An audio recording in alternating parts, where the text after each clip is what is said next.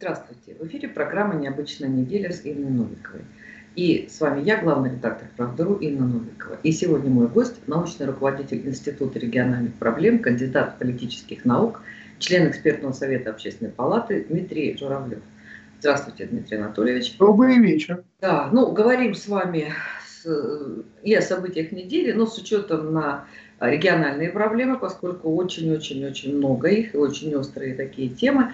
Ну, давайте начнем с, а, с событий, а, связанных с возвращением в Россию Алексея Навального. И там все время что-то происходит, постоянно, постоянно все это там развивается, какие-то новые события. Вот на этой неделе а, уже там продолжение в связи с тем, что мы выслали трех э, дипломатов э, Германии, Польши и Швеции в связи с тем, что они участвовали в незаконных, а, несанкционированных митингах. А, они объявили о высылке российских дипломатов в ответ на объявление.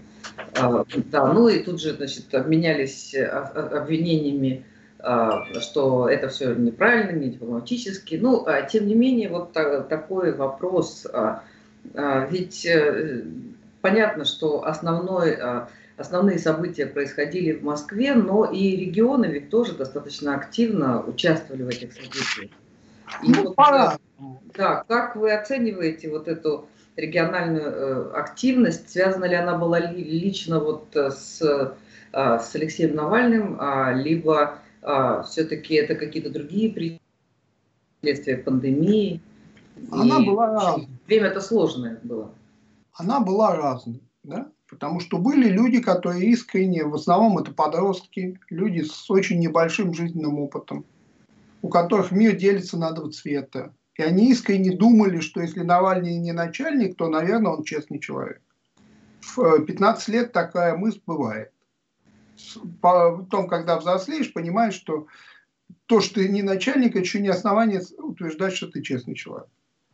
Но много было людей, которые выходили на улицу совершенно не ради Навального. Это была некая реализация социальной позиции, социальной, а не политической. Да? Когда и из-за пандемии, из-за других причин уровень жизни, особенно в регионах, падал, потому что региональные рынки маленькие, и там немного нужно, чтобы люди стали жить хуже, чем они жили раньше. Это в Москве огромный жировой запас, мы можем там экспериментировать еще долго. А, тоже не такой уж огромный, но... Ну, по сравнению, простите, с Пензой, очень большой. Или там с Мариэл, моей любимой, которая сейчас попала в список самых отсталых регионов, да? Вот, э, большой. А там вот стоит закрыть одного предприятия, и это погром это огромное изменение в жизни региона. Да? И поэтому это было выражением социальной позиции. На мой взгляд, наивным выражением. Потому что не только Навальный никому не поможет, я в этом абсолютно уверен. Но и, э, я за ним себе не поможешь. Да, не в ту сторону дорога. Но вот люди как, какой канал нашли выражение своего социального недо, Э, раздражение такое использовали. Вот. Но при этом, заметьте, крупнейшие выступления все-таки были в самых богатых, в богатой части страны. Да? Питер, вот Питер, я, мне пришлось выступать на питерском телевидении, там еще очень серьезно отнеслись к произошедшему, вне зависимости от точки зрения. Кто-то говорил за, кто-то говорил против но все были так впечатлены произошедшим. Да? А где-нибудь в глубокой провинции там ничего такого не происходило. Потому что там короткие цепочки, там социальные отношения выстраиваются между одним предпринимателем, десятью рабочими и членами их семей. И все они живут в одной деревне. Какое там возмущение? Там просто надо идти к хозяину и задать ему вопрос, деньги будешь платить или нет. Да? Это все, понимаете, революция такая вот либеральная, это барская забава. Вот где были бары, там были выступления. Где бар нет, где одни крестьяне, там выступлений не было. Потому что бедный человек, он не революции жаждет, он жаждет э, решить свои сиюминутные задачи. Революция – это долгосрочная некая. А ему некогда пока думать о долгосрочном, он думает о сиюминутном. Ну, это как в романе Горького «Мать», э, когда э, Горький писал про рабочих, он говорил, что они боялись всяких перемен, а, справедливо полагая, что а, перемены только ухудшат их без да? того тяжелую жизнь. Да, такой э, социальный консерватизм, который, причина которого не в том, что всем все нравится, а в том, что как бы не было хуже. Ну, мы с вами наблюдали, Дмитрий Анатольевич, э, мы с вами наблюдали э, ситуацию в э, Хабаровске, когда больше месяца люди, ну, их все-таки нельзя назвать такие бедные, там, несчастные деревенские такие, где там 10 рабочих, один барин, да, то есть все-таки это вполне осознанная публика, и они достаточно долго демонстрировали свою, свое отношение к происходящему. Потому и демонстрировали, что осознанная публика. Вот те 10 рабочих, они не выйдут никуда демонстрировать. Они будут решать на короткой связи. Да? А жители большого города, а Хабар все-таки для своего региона, город большой, где есть интеллигенция, студенчество, они э, отстраненно воспринимают события. Они не просто вот там вот недовольны, дома пришли, поругались. Они действительно выходят на улицу. Ну скажите, это кому-то помогло? Вот они вышли за портал. Обратились они к губернатору. Несчастный этот Михаил, простите, отчество не помню, он моложе меня. А что он должен был делать? Вот они от него требовали освободить Фургала. А он каким боком может его освободить? Он губернатор региона, его прокуратура федеральная задерживала, да? Он, он здесь ни при. И все оказались э, в странном положении. Люди требовали, чтобы им вернули избранного губернатора, с одной стороны. С другой стороны, они с этим требованием шли к действующему губернатору. Они же не в Москву поехали, они там.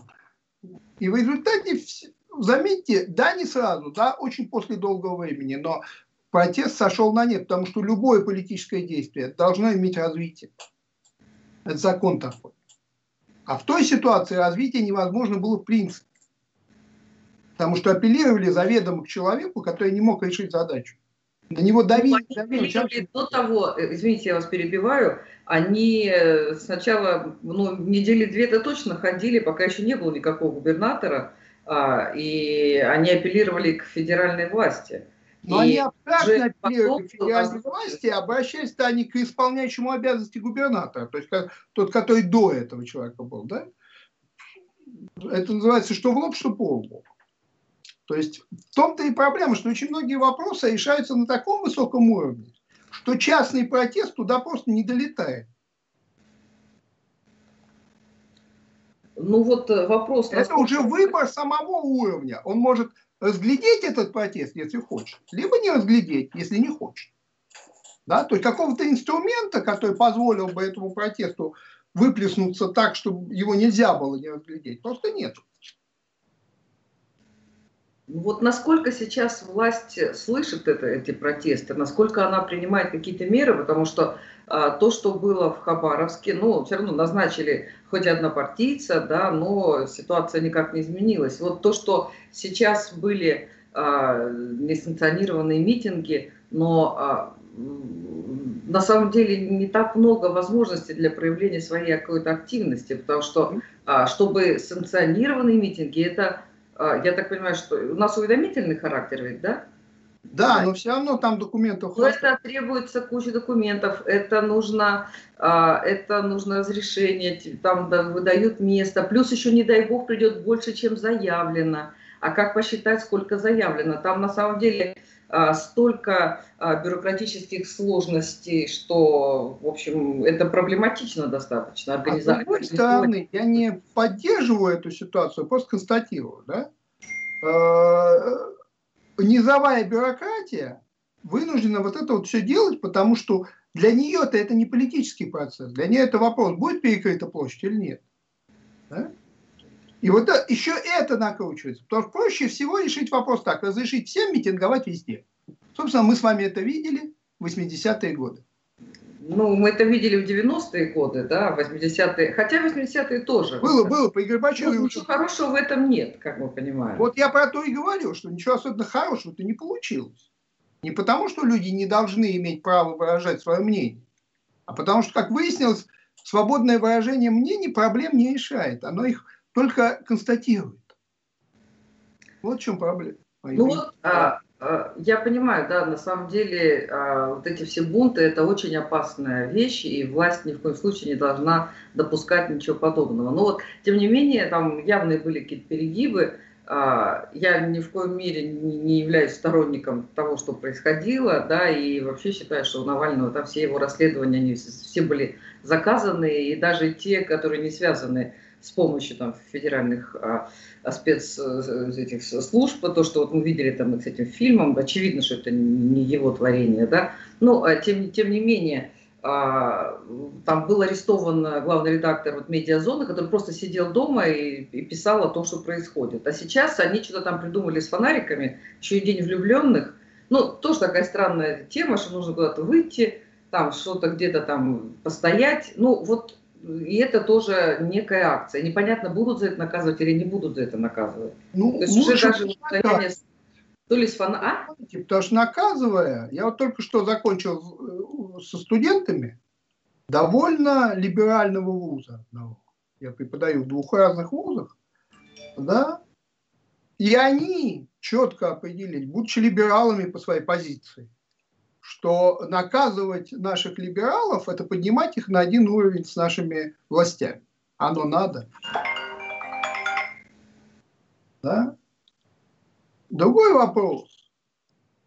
Что должно быть вместо этого? Может ли вообще властная вертикаль, вы вот говорите, реагирует ли власть? Власть, конечно, знает о том, что происходит. Уж то-что, а система информации власти в России, ох, сколько веков создавалось. Да? Весь мир может позавидовать. Но вопрос, как она должна реагировать? Михаил Сергеевич пытался на все реагировать. Мы знаем, чем закончилось. Да? Вот как реагировать? В действительности решение это простое. Разные уровни общества должны иметь разные задачи. Да? Не надо все лампочки в стране решать на уровне федеральной власти. Она просто не успеет. Да, вот мелочи должны решаться на одном уровне, средние проблемы на другом уровне. Да, очень многих проблем сегодняшних не будет. Потому что не заботой федеральной власти будет кто и где выйдет с плакатом. Это будет забота местной власти. Да? Не заботой федеральной власти будет то, что где-то что-то не сработало или где-то что-то украли. Будет э, региональной власти. Но у нас же дело в том, и я об этом говорю очень часто, что и региональная, и местная власть довольно слабые. И юридически, и экономически. Они, извините за каламбур, физически не способны взять на себя очень значительную часть ответственности. Не потому что не хотят, что не могут. Ну и денег у них нет. Ну вот, это первое вообще, а все остальное продолжение. Если у вас нет, если у вас есть функция, но у вас нет средств, это значит не функция, а обязанность. Да? Просто вам, как этому рабу на галерах, дали команду грести. Ну, как может э, губернатор что-то решать, если у него в бюджете дыра? Ну, они же решали, Дмитрий Анатольевич, вот сейчас, когда началась эта пандемия, и когда я понимаю, что ситуация была очень сложная, но тогда а, а, президент сказал губернаторам, берите власти сколько хотите, ну, как время Ельцин, и решайте проблему с пандемией. Только денег не дали. И а, губернаторы, вот то, что мне рассказывали, они страшно боялись, что они не справятся с высоким поручением, просто вылетят со своих постов, что частично где-то и случилось. Просто а, им, им предложили, получается, решать э, э, серьезнейшую проблему. Вот. Изначально-то им предложили простую вещь. Ребята, сами решите, какие границы свободы вы дадите своему населению. И это было правильно. Я не апологет власти, не противник власти. Но это было правильно, потому что если бы попытались это решать из Москвы, ой, нам с вами бы разговор, э, тем для разговоров на месяц бы хватило. Вы же понимаете, как это из Москвы бы решалось? Я понимаю, что в каждом регионе своя ситуация. Специфика, да. А, но, тем не менее, в ряде регионов ну, действительно показали слабость власти, и а, люди, ну вот э, там, в том же Омске, да, когда а, привозили больных к администрации губернатора, потому что там совершенно все было не и, ну, это я бы сказала Омск, но это кроме Омска просто масса ситуаций самых вопиющих в разных городах. Сейчас этим, может быть, и было. Были вопиющие, были глупые, были героические. Но когда мы говорим, власть себя показала свою слабость, дело не просто в слабости. Понимаете? Ну, была слабая, надо выгнать, поставить сильного. И все. Проблема-то в том, что очень многие чиновники даже не представляли себе, что они должны вот этим заниматься. Тем более не знали, как это делается. Да? Любым вот этим, не только ковидом. Они от веку занимались тем, что перекладывали бумажки с одного конца стола на другой конец стола. Тут не пришли и сказали, ты знаешь, вообще у тебя ковид, сейчас люди болеют, а многие помрут. Давай принимай решение. Он в жизни этого не делал. Он не знает, куда бежать. Я не по конкретному губернатора, а никакого. А это, Дмитрий Анатольевич, это было не, не только сейчас, это было, ну, вы действительно сказали, там чуть ли не сто лет, а то и 200, а то и 300. Это всегда ну, так. С Ивана Грозного точно, а может и больше. Да? Потому что жесткая вертикаль, это значит, решение принимается в одном месте. Но такая вертикаль работает, если у вас либо территория маленькая, либо коммуникации фантастически отработаны. Потому что ты не можешь постоянно апеллировать к высшей власти. Она просто не успеет. Пока ты доложишь, пока она ответит, ситуация уже изменится. Не потому, что кто-то плохой или хороший, а просто изменится. Все твои ответы уйдут в никуда. Потому что тебе прислали приказ, а приказывать уже по другое надо. И это вот вопрос соотношения э, региональной власти и федеральной власти. Но вопрос-то этот, как вы правильно сказали, решается только вместе с деньгами. Потому что если дать губернаторам свободу, но не дать денег, что они с этой свободой делать будут? Тут еще проблема, а если дать денег, то нужно очень внимательно следить. Вот! Как эти деньги правы. будут растрачены. Вы абсолютно правы. И я думаю, что отчасти и поэтому не очень большое желание у федеральных властей давать эти деньги. Потому что как один большой начальник сказал в начале 2000-х, лучше долги отдать, хотя бы не разворуют. Да? Когда появились первые нефтедоллары, вот впервые после советской власти, вот был такой монолог. Да? Вот э, это верно. Если мы повышаем свободу регионов, мы должны повышать контроль над ним. Как это делать, тоже не до конца понятно. Потому что а потом над контролером нужен еще один контроль, а над контролером, над контролером и так далее, и процесс бесконечен. А вот, кстати говоря, о регионах, да, как вы относитесь к тому, что вот уже сколько, наверное, лет, не знаю, 5-10, а то и, может быть, больше, а, все главные предприятия в регионах, они зарегистрированы в Москве и в, или в Санкт-Петербурге. И основные налоги платят, в, а, ну, не, скажем так, не в тех местах, где они где физически находится производство. И получается, что а, в, э, ну, опять же, там, в том же Омске, да, а, крупный, самый крупный налогоплательщик – это пивной завод, там, при том, что там есть а, Омск нефтеоргсинтез, есть военный завод, ну, круп, крупнейшее производство, но они все а, все налоги в Москве, а Москва, нет, Москва прекрасна, Москва, вот едешь вечером, потрясающей красоты город, но а, Москва тратит а, огромное количество денег там, на плитку, на благоустройство, на огни, фонари, лампочки. Ну, да. Новогодняя иллюминация в Москве, она соизмерима с региональным бюджетом среднего региона. Понимаете, да, а, э, а там этих налогов нет. Там у них налоги, ну, у них есть какие-то там, в общем, маленькие копеечные налоги. И вот эта ситуация, а, когда-то это делают для того, чтобы быть поближе к Москве, поближе там что-нибудь попросить, как бы, да, там, а, вот. А сейчас э, в, э, ну, как бы ситуация изменилась, а, а налоги остались в столице. Нет, вы знаете, сейчас в этом смысле ситуация не изменилась. Вот поэтому я хочу вас чуть-чуть поправить. Не предприятие, а компании. Компании, компании. Да. Компании все зарегистрированы в Москве. А почему они зарегистрированы в Москве? Потому что все экономические вопросы решаются в правительстве. И надо быть рядом. Дело даже не в том, чтобы попросить. Дело в том, чтобы не отняли. Да? Не то, чтобы попросить, чтобы что-то дали, чтобы не отняли. А чтобы не отняли, нужно постоянно баражировать по правительственным коридорам и узнавать, что там у них, какие новые мудрые мысли в правительстве гуляют, чтобы когда эта мысль созрела, успеть под этой мысли выскочить. чтобы тебя не переехало этой мыслью. Да? Они объективно все здесь. И только «Газпром» выехал из Москвы. Да? Один «Газпром», все остальные только приехали. Единственный бизнесмен, о котором я знаю, может быть, я ошибаюсь, но, на мой взгляд, единственный, который перевел свой бизнес в регион, это был Абрамович, когда был губернатором Чукотки. Они его там до сих пор вспоминают. Таких доходов в региональном бюджете не было никогда. Но тоже не предприятия же переехали на Чукотку, а компании. Все предприятия, где были, там и остались. А компания, я, я и говорю, компании, компании. А предприятия, а как говорят, э, дым от предприятий местным жителям, да, а доходы москвичам.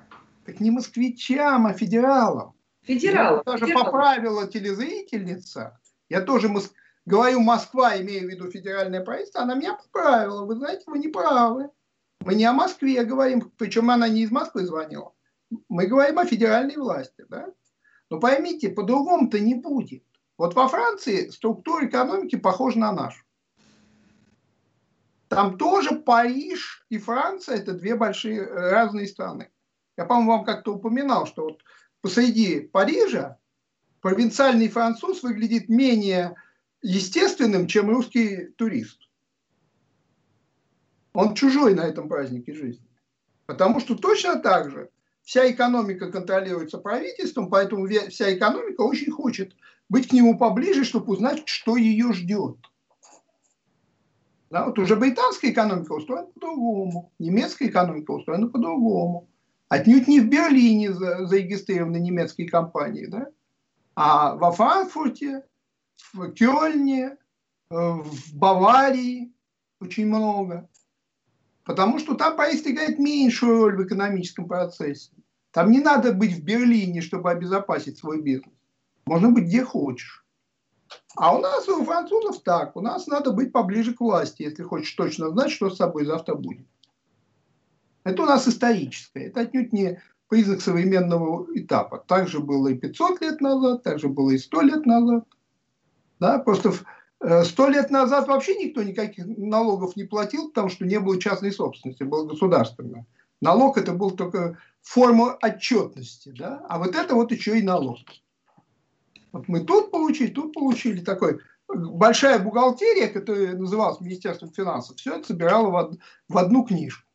Это было советское время. Да? И там, по большому счету, было неважно, кто где зарегистрирован, потому что любой регион, любой район – получал денег столько, сколько нужно на реализацию задачи, которые перед ним правительство поставило. Вот. Есть задача построить завод, значит региону будет перечислено столько денег, сколько нужно на строительство завода. Сейчас ведь не так. Сколько есть у тебя налогов, вот на это и строй. Тебя никто не ограничит, у тебя свобода. Сейчас же какая-то система, что половину регион, половину дают федеральные власти. Ну, это если, кап, если инвестиция, да. Вот если ты действительно хочешь построить предприятие, а социалка вся твоя. Ну, там, правда, есть э, трансферты, да. Если у тебя на граждан, одного гражданина в регионе меньше средней суммы приходится на образование и медицину, то, значит, эти деньги добавляются из федерального бюджета. В результате, как вы понимаете, никакой э, мотивации увеличить э, финансирование социальной сферы у региональных правительств нет, потому что ровно на эту сумму они потеряют трансфер. Зачем им это нужно? Вот э, раньше, я так вспоминаю, было много разных региональных программ по развитию регионов, какие заводы строить, какие а, там кластеры делать. Вот а, сейчас что-то есть и, и Нет, самое, есть да, программа финансирование еще этих программ. Это очень толстая пачка бумаги, да, там по 150 страниц, причем такой полный лист. Да? Но ведь, понимаете, это вот та самая проблема, с которой мы начали. Из Москвы чтобы из Москвы считать пространственное развитие экономики, нужно иметь советский госплан.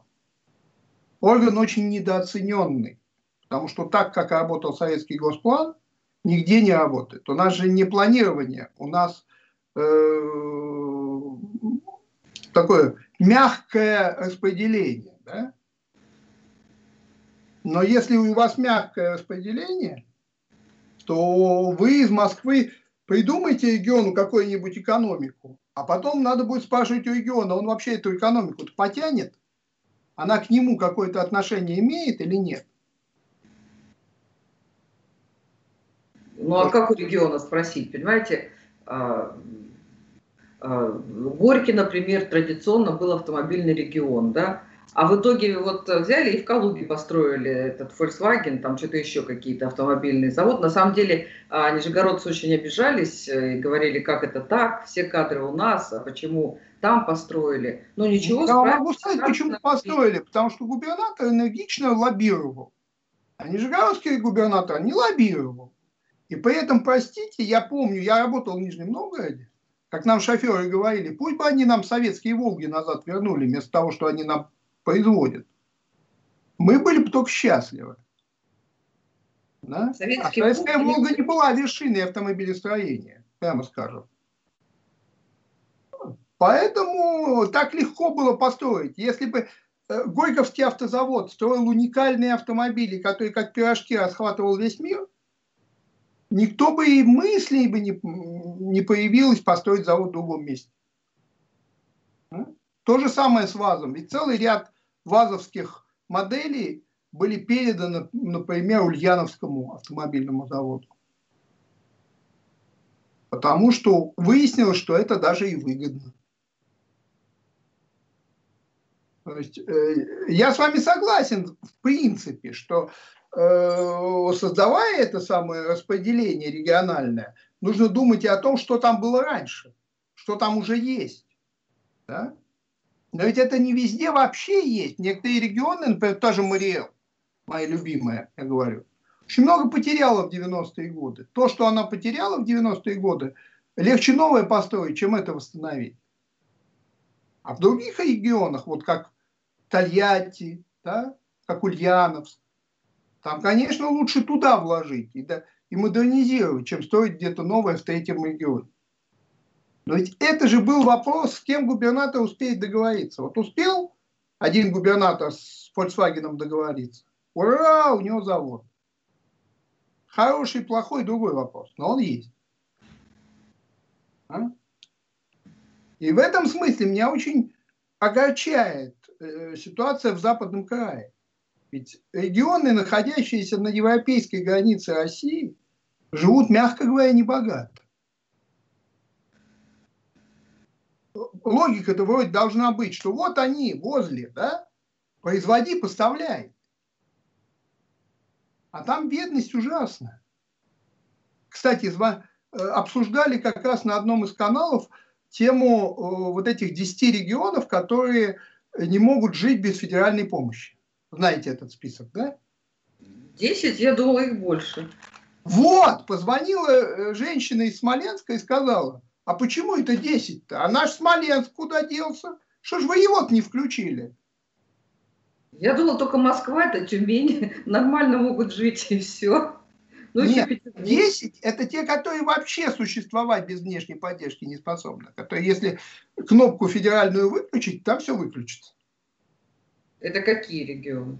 Два Алтая, Горный и Алтайский край, э, Мариэл, э, Псковская область, не помню, а, Карелия, ну, еще пять, там по Сибири в основном. Бурятия, по-моему, Тыва. Ну, что? А, Адыгея. Вот куда? Адыгея? Сейчас как раз по этим 10 регионам и ездит. Тут он был в Адыгее, именно потому что Адыгея входила в десятку.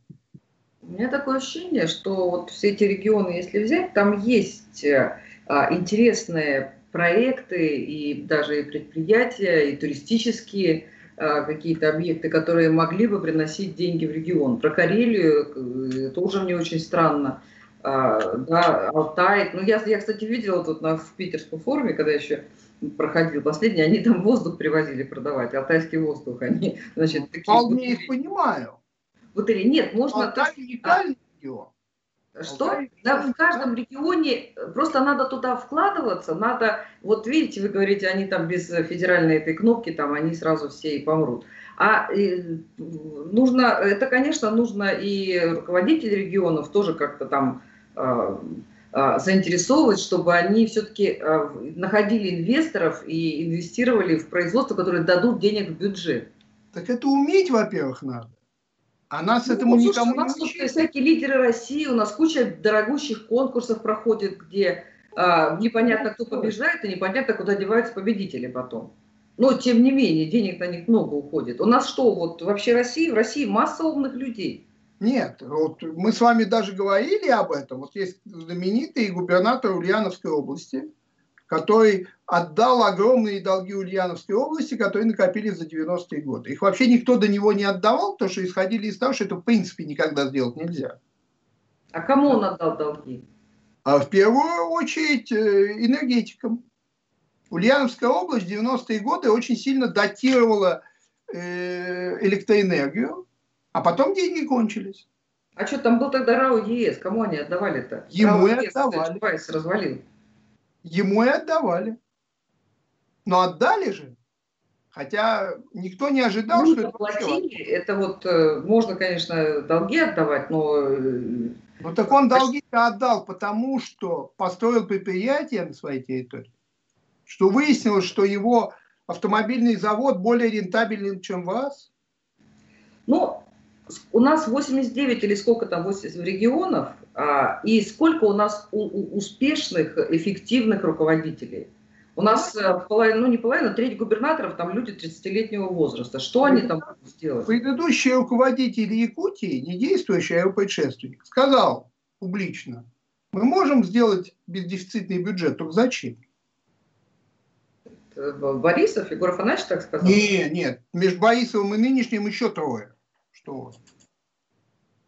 А, да? Что-то я думала... Э... Нет, э, может, я путаю двух Борисов, потому что есть Борисов, который был первым, самым. Нет, там был Штыров, Михаил Штыров. Штыров потом... после первого Борисова был.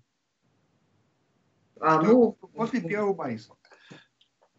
Ну, ну зачем? Ну они сначала говорили, приходя к власти, что как это, это алмазная республика, э, она не должна быть бедной, там золото, алмазы. Ну в итоге все это и так и оставалось. Золото, алмазы, там небольшое население. Да, там всего лишь миллион человек. При огромной территории самой республики. Да? Был я в Якутии. Там прекрасный, не климат, конечно, климат там жесткий очень, да. но леса вот эти у них удивительные. Там, кстати, и туристические возможности огромные, не только золото и алмаз. Да, безусловно. Но это же, понимаете, вот вы говорите региональные программы. Вот у нас была программа развития Дальнего Востока, помните? Ой, у нас много было интересных программ. Большая такая программа. Еще... У нас были программы там 500 дней, я так помню. Ой, нет, ну это же... Мы же в юмористической передаче не участвуем. Ну, как программа 500 дней. Это же обсуждать неудобно. 20-20 еще какие-то у нас... Ну, 20-30 еще будет. Подождите, все будет. Я к тому, что на чем она, программа, в первом своем варианте остановилась. На том, что великолепно развивать Дальний Восток. Прибыль гигантская только у нас нет столько пока вложений, чтобы до этой прибыли дотянуться. У нас огромные богатые регионы, которым банально не хватает денег на освоение своих богатств. Вот восток страны – это вот э, золотые горы, а, алмазные долины. Это же все осваивать надо. Бизнес осваивать не очень хочет, потому что вкладывать надо очень много. А получишь ты еще больше, но когда? Будет ли к тому времени твой бизнес? Не факт. Понимаете? И люди сомневаются, надо ли. И в результате мы живем в очень богатой стране, в которой живет очень небогатый народ. Ну, и, и наша страна уникальна тем, что у нас э, что-то, по-моему, 10% населения владеет, э, э по-моему, 80%. Нет, не уникально. Штаты тоже. Нет, в Америке 70%. У нас выше этот показатель. У нас расслоение населения больше. Ну, ладно, давайте не будем о, о грустном, давайте... Это принцип, это ж не цифра, это принцип. Это принцип, да. Да, а, Дмитрий Анатольевич, значит, э, еще тема такая. Вот на этой неделе суд взыскал такой рекордный э, штраф, а, рекордный иск Росприроднадзора к Норильскому никелю а, в связи вот с этой аварией на ТЭЦ, когда там какая-то там цистерна, в общем, которую 20 лет никто не трогал, и тут она, в общем, случилось, что так испортила природу. Значит, вот. И такая удивительная вещь. А, Потанин встречался с президентом, говорил о том, что полностью все берет на себя все расходы по компенсации там, всех а, а, ну, всего ущерба, который был. Потом судились, долго доказывали, что все-таки они не виноваты. Вот теперь значит, этот иск, этот, эту сумму, этот штраф им присудили. При этом я читаю, что часть штрафа пойдет в федеральный бюджет. А, и эти деньги направят в резервный фонд правительства – а тут она целевые программы, ну, список потом Минприрода определит, пока еще непонятно, куда эти деньги определят, да. А, значит, и а, плюс еще красноярские власти требуют возместить вред животным, там на 494 миллиона рублей. То есть, как бы, вот 100, представляете, 148 миллиардов рублей – и правительство получает такой огромный кусок, который, ну, что такое резервный фонд, куда все попадает и откуда ничего не выпадает, мы с вами знаем. Ну, почему не выпадает? Все выпадает в облигации американского займа. Такое резервные фонды. Это же не деньги в мешках лежат там где-нибудь в Белом доме, да, в подвале. Это же все все равно конвертируется в облигации иностранных государств. И что нам вот, вот, вот нам с этого, вот этот громкий иск, вот эта рекордная вот эта сумма, а, как бы получается, что вот наш бюджет, а, ну как, то есть вот хорошо, там они получили дополнительную прибыль в бюджете. Как говорили, вот с этой пандемией, как видите, как выгодно, столько штрафов, а тут э, без маски прошел, здесь там на машине выехал. Мы выяснили, сколько стоит свежий воздух. 5 тысяч рублей. Да, это я знаю. 5 тысяч рублей. То есть получается, что вот эти все штрафы, они не на а, исправление, скажем так, ущерба, который был э, нанесен а, уникальному региону, да, а, а ну, вот, э, на некие абстрактные программы и на некие... А, ну, и на... удобней так же удобнее. Понимаете, э, региону можно помочь, можно не помочь. Абстрактные программы будут выполнены в любом случае, потому что там определяют, что считать выполнением те же, кто их выполняет. Вы говорите, они будут выполнены в любом случае. У нас э, майские указы президента от э, они 2012 года. Говорю, главное, главное, как определить меру выполнения. Да? Можно по-разному определить. Если ты сам выполняешь, сам же определяешь эту меру, то у тебя все решения всегда будут выполнены. Ты же не дурак, чтобы определить ее так, как ты не сможешь сделать. Да? Ты определишь так, как тебе удобно. Поэтому вся вот эта вот система очень больших, интересных по сути-то своей. Разве кто-нибудь выступал против того, что, собственно, было в майских указах? Разве хоть один тезис был правильный? Был правильный, ну и что? Нет, все говорили, что надо, надо, надо, только прошло почти 10 лет, вот я а, а, а вот мы не там. Все, нет, все выполнено, но выполнено так, как надо. То есть выполнить-то можно как? Что-то сделать, а можно отчитаться о сделанном. Это два разных процесса. Меня, знаете, больше огорчает очень сильно, я отключаю телевизор, мне всегда становится плохо. Я имею в виду социальную рекламу. Потому что появляется несчастный ребенок, а потом нам говорят, вы знаете, этому ребенку нужны деньги на лечение. У меня появляется вопрос, ребята, у нас вообще-то медицина платная или бесплатная? Ладно, за границей, понимаю, еще Она тоже. у нас теперь доступная. Она раньше была бесплатная, после вот этих всех э, а, нововведений в Конституции, она теперь доступная. Поймите, она не может быть доступная, если нужно собирать с народа деньги, чтобы ребенок просто прошел э, процесс реабилитации после э, детского церебрального паралича. У меня этот диагноз. Да? Я эти процессы, реабилитации многомесячные проходил в советское время бесплатно. Не могу сказать, что мне это дико нравилось. Удовольствие ниже среднего. Да? Но мне это очень помогло. Но это было бесплатно. Сейчас родители этого ребенка, которого надо кормить, потому что он зачастую есть сам не может, там, одевать, им очень много заниматься, должны еще платить сотни тысяч, и не один, ну, сотни, просто за то, чтобы делали массаж, занимались с ним ЛФК. И они потом обращаются к нам и говорят, люди, помогите, потому что болезнь-то излечима. Ну, не, всег, не во всех случаях, но в большинстве. Но для этого вот это все надо делать. А потом люди собирают смс-ками деньги. Да? Я не беру э, то, что вот президент сейчас сделал, когда сверхдорогие лекарства, да, вот там миллионные, миллиардные, не знаю, что-то дико дорогое, одна инъекция миллион долларов. Да? Это я не обсуждаю, и молодец, что сделал. Да? Но все остальное это куда делать? Вот что кажется, с остальным? Мне кажется, извините, я вас перебью, у нас э, на самом деле какой-то действительно большой бардак с этой всей реформой. С одной стороны, действительно, когда собирают деньги, там у нас олигархи только обогащаются и на, в том числе во время пандемии, а при этом собирают деньги с людей, которые сами еле концы с концами сводят. А, а то и налоги, кстати, заплатили люди. Да люди вот, сначала заплатили налоги платят ЖКХ, там, как бабушка заплатила ЖКХ, умерла от голода.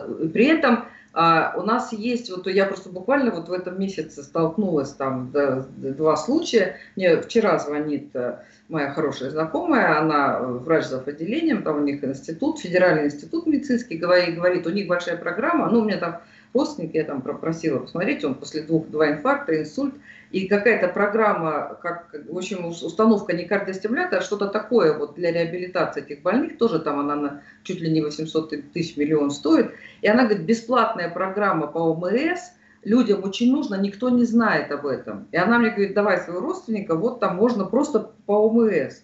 И а, тут еще тоже есть там большой тоже э, проходила сейчас там конференция, там Московский международный онкологический центр. И конференция, ну и тоже там, значит, ну, там раска, ну, рассказать о конференции, ну, немножко там информационно поддержать. И я говорю, а тема-то какая у вас? А оказывается, там очень много современных а, методов и лекарств, а, и самых, там, самых импортных, каких угодно, и это все делается по полису ОМС бесплатно, никто об этом не знает. И они пытаются привлечь людей, а, а, а люди с, там, с онкологией, как там они в этих районных больницах лечатся, это там отдельная тема. А они, причем со всей России, без направления. И с одной стороны, вот такие современные центры готовы бесплатно обслуживать, и, и, не могут, и у них нет этих пациентов. С другой стороны, пациенты не могут получить помощь, которая... Вы понимаете, если звезды зажигают, это кому-то нужно. Значит, есть люди, которым удобно, чтобы мы с вами об этом не знали. Я сталкивался с тем же, у моей тетушки рак был, ей делали операцию и делали по бесплатному полису, все правильно. Но это потому, что мы знали, куда идти, что написать. А средний человек в небольшом городке, ему сказать, ты знаешь, вообще вот ты болен. Он знает своего районного врача и не знает больше ничего. Вот куда он должен бежать? Он, он знать Там не у врача больше нет никого. Да, и, и врач-то уже ж теперь общей практики. То есть такой высокооплачиваемый фельдшер. Да? А тут есть еще один аспект, который мы с вами как-то даже, упоминали, что вот мы говорим э, оптимизация медицины и образования.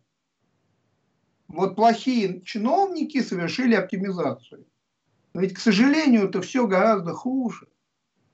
Даже если все чиновники были бы ангелами, не хотели бы совершать оптимизацию, она все равно бы случилась.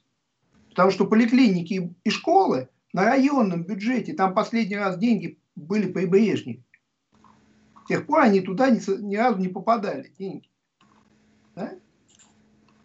И как, вот, вот как глава района, вот представим себе, что он ангел, он ни копейки не берет, ни взяток, не ворует, честный, благородный, у него денег нет.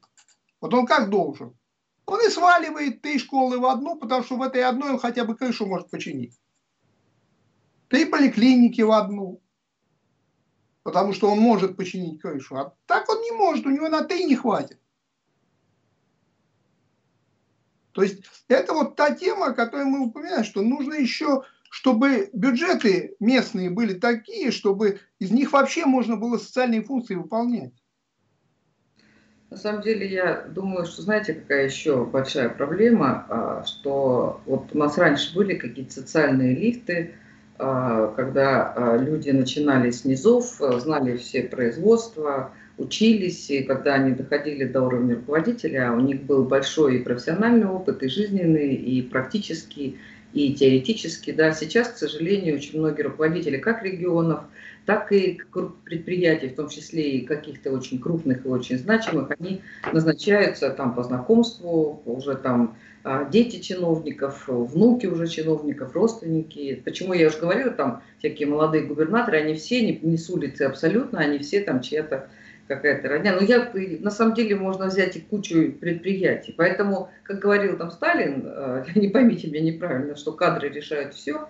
Но действительно, когда, а, когда грамотные кадры, да, то тогда, наверное, и можно решить массу проблем. А если у нас ЕГЭ? У нас Главная ЕГЭ, у нас задача вертикаль сохранить саму вертикаль. Если у вас такая задача, то главный кадровый принцип – принцип кота Матроскина. Я тебя давно знаю, когда впервые вижу. И поэтому так и будет. И это не потому, что начальник, который назначает этого родственного или приятельского чиновника на высокую должность, обязательно плохой человек. Он может быть плохим, может быть хорошим. То все равно он выдержит, он удержится у власти, если будет таких назначать. Потому что он будет уверен, что эти люди его не предадут, потому что если они его предадут, их тоже сожрут. Да? То есть, если суть власти в том, чтобы сохранять власть, я имею в виду не сейчас не политический строй, не об этом речь. Да? А вот просто сам механизм. То так оно и должно быть, оно по-другому не будет. И появляются, да, э, бухгалтеры во главе науки, например. Это известная история с этой девочкой, которая теперь, оказывается, получает все, что нужно. Она не знала, правда, об этом. Но вот сейчас Министерство науки выяснило, что она получает все, что должна получать. Что нет никаких проблем. Правда, вот она получает 35 тысяч, а средняя по...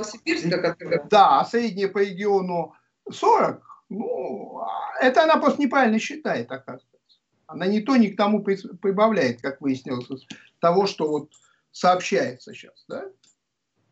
А почему? Потому что главное, оказывается, в науке – это рентабельность. У бухгалтера же главная рентабельность.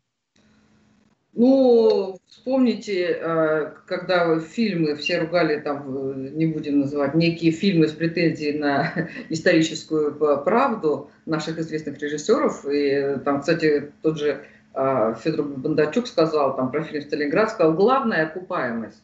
Ну, то, что там ветераны, ветераны там плакали, там ругались и говорили, что это, ну... И потом, знаете, фильм «Сталинград» снят там глазами там, э, человек, там, немецкого солдата, ну, ты пришел на чужую территорию, ты уже оккупант вообще, да, вот, главная окупаемость, все, это да? во всем, это же не только это в науке, в искусстве. Нет, это... просто в науке это ярче всего видно. Наука априори не может быть окупаема. Да? От э, того, что придумал э, великий ученый, до денег может пройти века. Если науку строить по окупаемости, то самый крупный ученый это мастер ПТУ, изобретший новую шпульку для станка. Он вообще гений, потому что у него с окупаемостью все нормально. Но вот пришли эти ребята, они же, может быть, даже хотели как лучше, я не знаю. Они хотели, чтобы... У нас же уже некоторые говорили о том, что власть, государственная власть – это э, сфера услуг. Да? Наука у нас сфера... Образование – сфера услуг. Уже об этом говорят, это не Э, не то, что хотели. Э, нам, учителям, нашим детям оказывают образовательные услуги. И в школе не должно быть идеологии. Школа не должна воспитывать патриотов, э, там, граждан своей страны. Я не знаю, почему, я не помню, какая аргументация, но вот что-то такое. Каждый раз подписываем договор, вот сейчас у нас с дистанционкой мы этот год пропустили, а так подписывали договор об образовательных услугах. И все. И отношение к школе, отношение к учителям соответственно, отношения, ну, на самом деле отношение к своей стране тоже, наверное, соответствующее. Ну, с другой стороны, если все услуги, а главное мерило всего это прибыль, то, естественно, лучше жить в Америке, там, извините, уровень жизни выше. Просто логика услуг... Своих американцев, как это... Логика услуг – это логика э, человека без родины. Да? Она просто не нужна, не потому что это плохой обязательно человек, да? и он Россию там не любит, или свою Америку, или Канаду. Просто это вообще не главное. Главное – прибыль.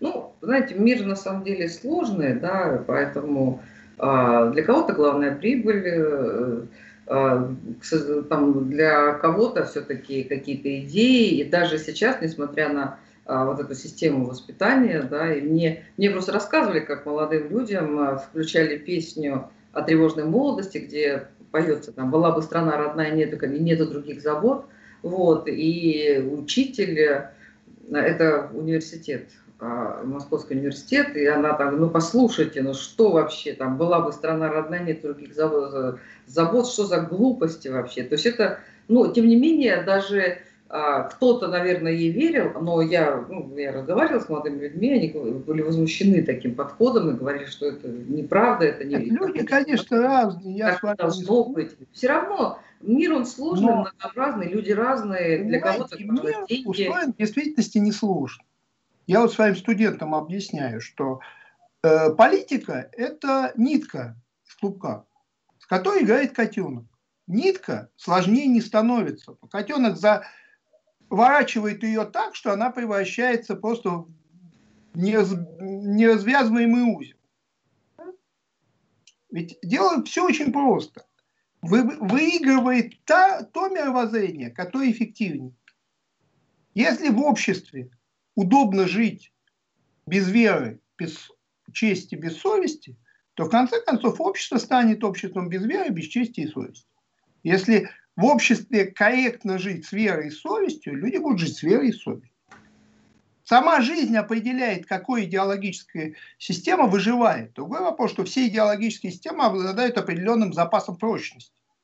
И та, которая осталась от другого времени не умрет завтра с утра. Она еще какое-то время будет существовать и продуцировать себе подобных. Но если у вас правильный тот, у кого больше денег, то не надо потом от людей требовать э, служения Родине. Знаете, как у нас один политический деятель сказал, хотите денег, идите в бизнес. А если вы не работаете в бизнес, то вас, наверное, кормить не надо. Вы можете так помереть, да?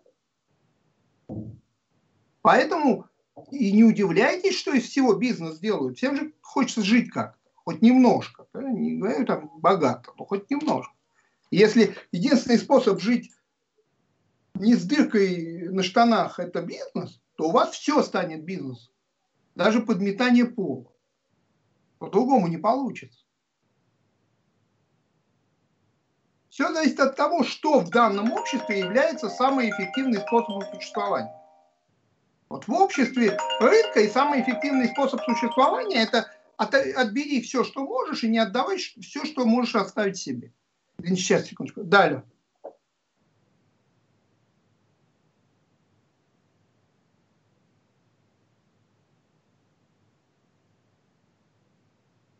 Я вам перезвоню, я просто в эфире. Вы же по сотовому? Я вам перезвоню. Извините, пожалуйста.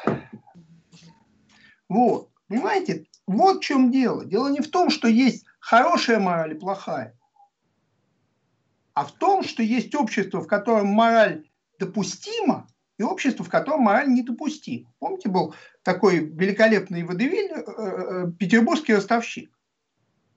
Потом фильм был «Сватовство гусара», где там Попов, э, стихотворение у него было прекрасное. «Вам, сударь, совесть по карману, а нам дешевше, без нее. Если в обществе без совести дешевше, то не надо требовать совести с людей. Как бы играть надо по одним единым правилам. Вот в чем мужество. Не в том, что бессовестных много, а в том, что совесть стала роскошью. Ну да, это уже мы такие с вами э, глобальные, глобальные процессы. Я все-таки когда-то был философом, я иногда об этом вспоминаю. Я по образованию философ.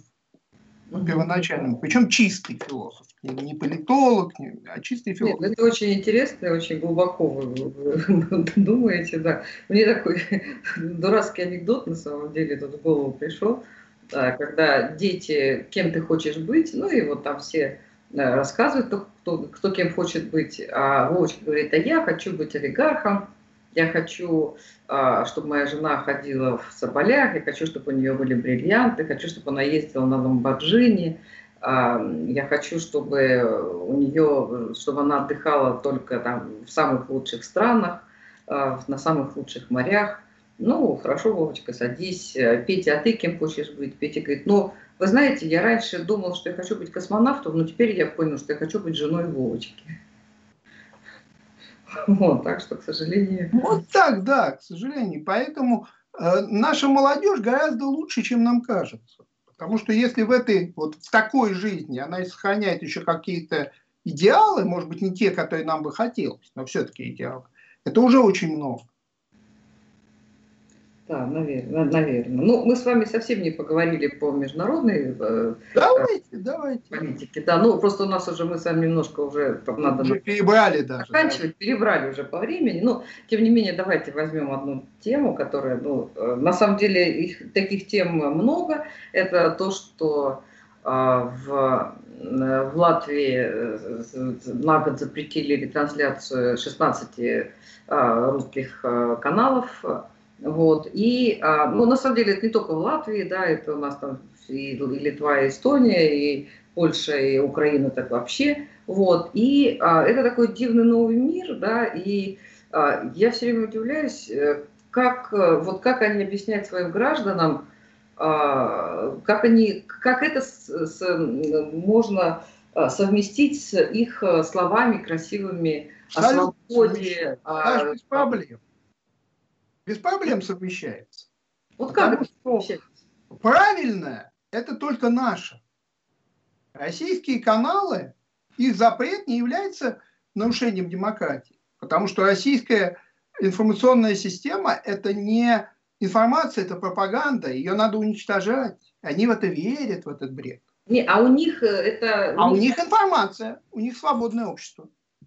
Они Слушайте, в это верят. Сказка Золушки – это пропаганда. Но нет, э, вот на самом деле это все очень близко. Информация, информация Нет, новости. Это другой вопрос. Только понимаете, человек, который верит, он же может верить не только в добро, он может верить и во зло. Вот современная либеральная идеология давно стала верой. И в этой вере есть две, как говорил один э, советский политик, есть два мнения, мое и глупое. Да, мое и неправильное, да. Вот э, с точки зрения западного либерализма современного, не всегда, либерализм довольно рациональное учение в своей основе, э, есть два мнения, либеральное и глупое. И поэтому русские СМИ, которые позволяют себе глупое мнение, так их и слушать не надо. Не надо возвращать несчастный латвийский народ. Это с точки зрения того, что у них в голове. А что у них в реальности? Латвия за период независимости, прямо скажем, как бы это поинтеллигентнее сказать, сильно обеднел. Да? А что, Литва разбогатела? Ну, вы знаете, Латвия как... Ну, вообще, не, не, не, все я с вами поспорю, Латвия умудрилась обогнать Литву. Эти, эти совсем хорошо живут. Я жил в, в Риге, в гостинице, где я был один.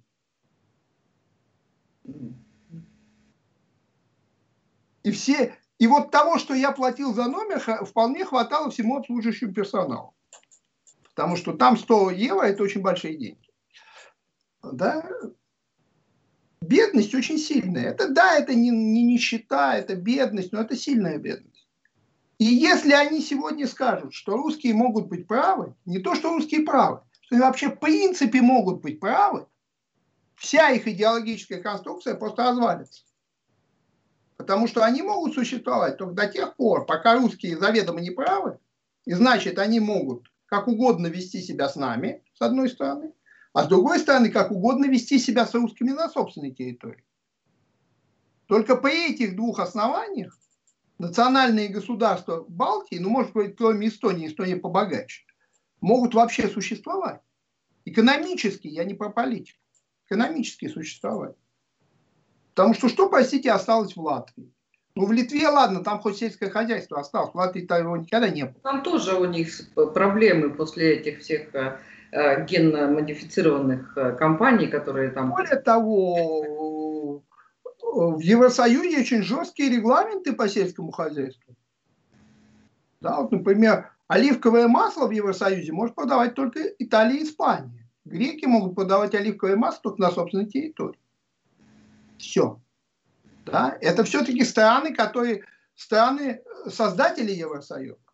А никакой Латвии там изначально в расчете просто не было. Я вот молдаванам это объяснял, я говорю, ребят, вы даже не члены Евросоюза. Вы что, серьезно думаете, что ваши яблоки будут покупать? С ума сошли, там своих девать некуда. Да? И поэтому эти страны очень обеднели. А при этом они э, национально разделены, потому что и в Латвии, и в Литве, и в Эстонии русское население довольно многочисленно. И либо надо с русскими мириться, но тогда нужно создать совершенно другую конструкцию государства, либо нужно русских давить, но тогда должна быть идеологическая основа. Тогда русские должны быть сволочи. Потому что если русские не сволочи, то с людьми так не поступают, как они поступают с вами русскими. Ну, русские-то терпят, э, не граждане, эти паспорта не граждан. Сколько уже прошло? 30 лет. Русские живут и терпят. А Кстати, ведут бизнес, ведут бизнес более успешно, нежели латыши. Русские бизнесмены, да, хотя русские бизнес, успешные русские бизнесмены ни разу не, не граждане. Им гражданство выдали, поскольку деньги сильнее всего, любых законов. Да? А вот те, кто победнее, вот им тяжело, тем более, поскольку они не граждане, их они не могут эмигрировать на Запад, у них нет европейского паспорта. Они же не граждане. Вот и копятся проблемы. Я удивлен, что они эти каналы раньше не закрыли. Я не удивлен, что они их закрыли. Я удивлен, что они только терпели. Потому что вся их идеологическая конструкция при наличии громкого русского голоса не, не выживает. Не потому что ну, это плохие люди, хорошие люди, что вот система сейчас выстроена вот так. Сколько это может длиться? Потому что, ну, есть же такая известная фраза о том, что можно а, долго а, обманывать а, малое количество людей, можно а, короткое время обманывать большое количество людей, но нельзя долгое время обманывать большое количество людей. Можно. Можно при одном условии, что они сами этого хотят ну, что они хотят? Они же видят. Кстати, если говорить про там и про Латвию, про Эстонию, про Литву, а там же еще живы люди, которые видели Советский Союз и которые могут сравнить. Правильно, и... но половина этих людей э, э, являются представителями титульной нации, и они считают, что национальное государство все равно лучше. Я вот очень люблю Эстонию, я там одно время часто бывал. Прекрасная страна, она, кстати, и побогаче Латвии с Литвой. Да? Ну, просто инфраструктура лучше. Э, но что делать? Что старый эстонец придет и скажет, нет, при советах было лучше, а тогда зачем отделялись? Как он сам себе будет объяснять, что он еще 20 лет назад требовал независимости и отделения от России и присоединения к ЕС? Как говорил один знаменитый писатель, всю жизнь стоял на посту, потом выяснил, что у сортира. Кто ж, на, кто ж с этим согласится? Человек будет любую свою ошибку, любое свое заблуждение признавать правдой только для того, чтобы не признаться, что он ошибся. А русские, которые помнят советский период, конечно, они понимают, что происходит. Но поэтому старики-то наши, ветераны, там и живут так сложно, так скажем, дипломатично. Да? Вот старшее это поколение, оно хуже всего вписывается в э, современные европейские реалии. Потому что оно как раз помнит. И оно помнит, как на сельскохозяйственные страны, в которых были валуны одни, пришла эта ужасная оккупационная Россия, начала строить там дороги, заводы, оккупировать все страшнее и страшнее несчастную Прибалтику. Да? Прибалты этого не помнят. Им это помнить невыгодно, поэтому они этого не помнят. Я вот в Таллине останавливался в гостинице «Олимпик». Это гостиница, которую Советский Союз построил для Олимпиады 80-го года. Да, вот она до сих пор одна из ключевых гостиниц Сталина. Это советская стройка. Новая Эстония, в общем, не сильно много нового построила. При том, что там строительство – это базовая экономическая отрасль. Вокруг строительства вся экономика Эстонии выстроена.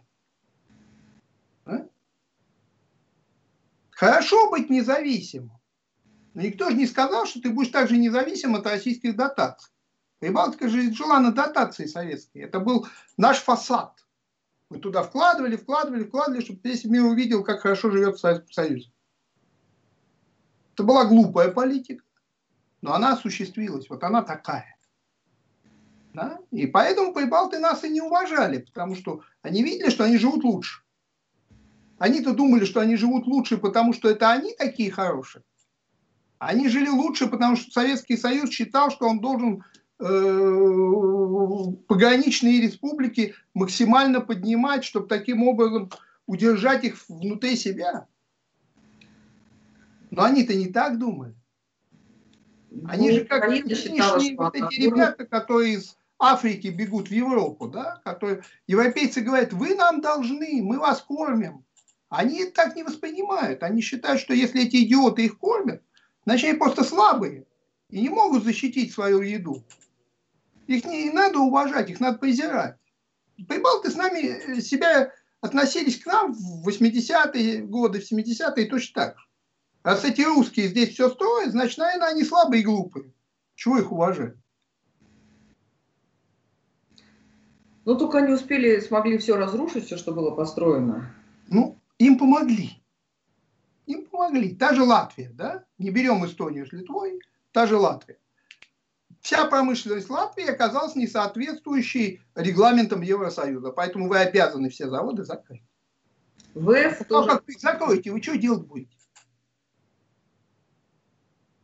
Ну вот что вы будете делать? Даже в маленькой Латвии, она маленькая страна, самая маленькая из трех. Да? Что вы будете делать? У вас ничего нет. Вот попадаешь, до Угаву переходишь из центра города на, на другой берег, такое ощущение, что немцы только улетели. Что бомбили только что. Там хрущевки стоят все в граффити, грязные улицы. Это то, что я видел сам. А что по-другому? Либо есть у вас РАФ, и у вас там работают люди, зарабатывают деньги, продают эти рафики, либо у вас нет рафа, тогда люди не работают и ничего не зарабатывают. Либо у вас есть Динтос, либо у вас нет Динтоса. А? Европа сказала, ребята, все, что вы делали при советской власти, никому не нужно. Закрывайте все это, мы вам дадим денег на санацию, вы сможете за наши деньги все это разрушить, сломать и увезти. Пожалуйста, деньги дадим. Но потом, когда санация пройдет, вы уж как-нибудь сами себя кормите. Нет, они этого не говорили. Они сначала дали, дали деньги на то, чтобы все разрушить, а потом уже сказали, а теперь сами. Нет, они... там в уставе Евросоюза написано, что дотации дают на первые 10 лет. Ну, а то же самое было сами. То же самое было с Грецией, когда им сказали, зачем вы выращивать оливки. Они 30 лет не выращивали оливки, там же Евросоюз э, там, ввели, они уничтожали персики, которые выращивали. А через 30 лет выросло поколение, которое не умеет выращивать оливковые деревья. Им платили по три пенсии там старикам. А потом сказали, а теперь сами, а сами уже не умеют. И вот помните, какой был кризис. Помню, да. Так что, ну, это уже такая другая тема. Да, мы сами... Это быстрее прошло все. Значительно быстрее. Ну, все-таки Греция это не Прибалтика. Греция, да, хоть она и дружественная нам вполне такая страна была, и да и сейчас тоже, да, и православные тоже люди, но все-таки они не были в составе Советского Союза, и у них Греция нет... была разной. В Греции были черные полковники.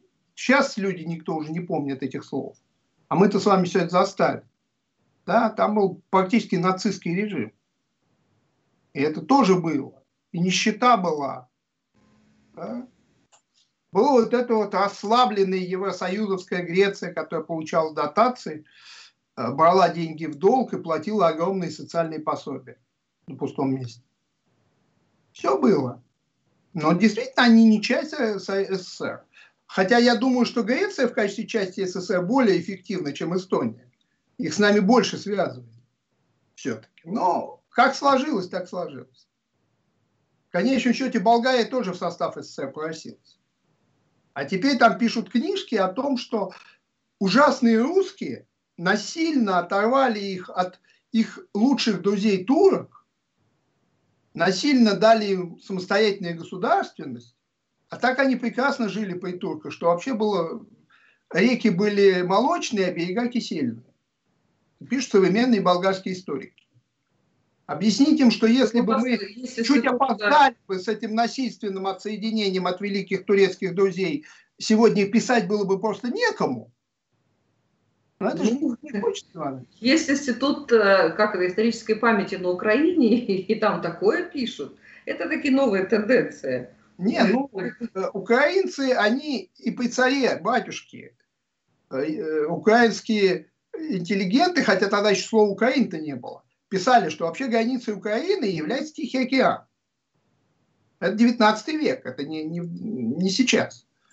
Да? Что все люди, которые уехали за Урал, они все украинцы. Вот потому что они уехали за Урал.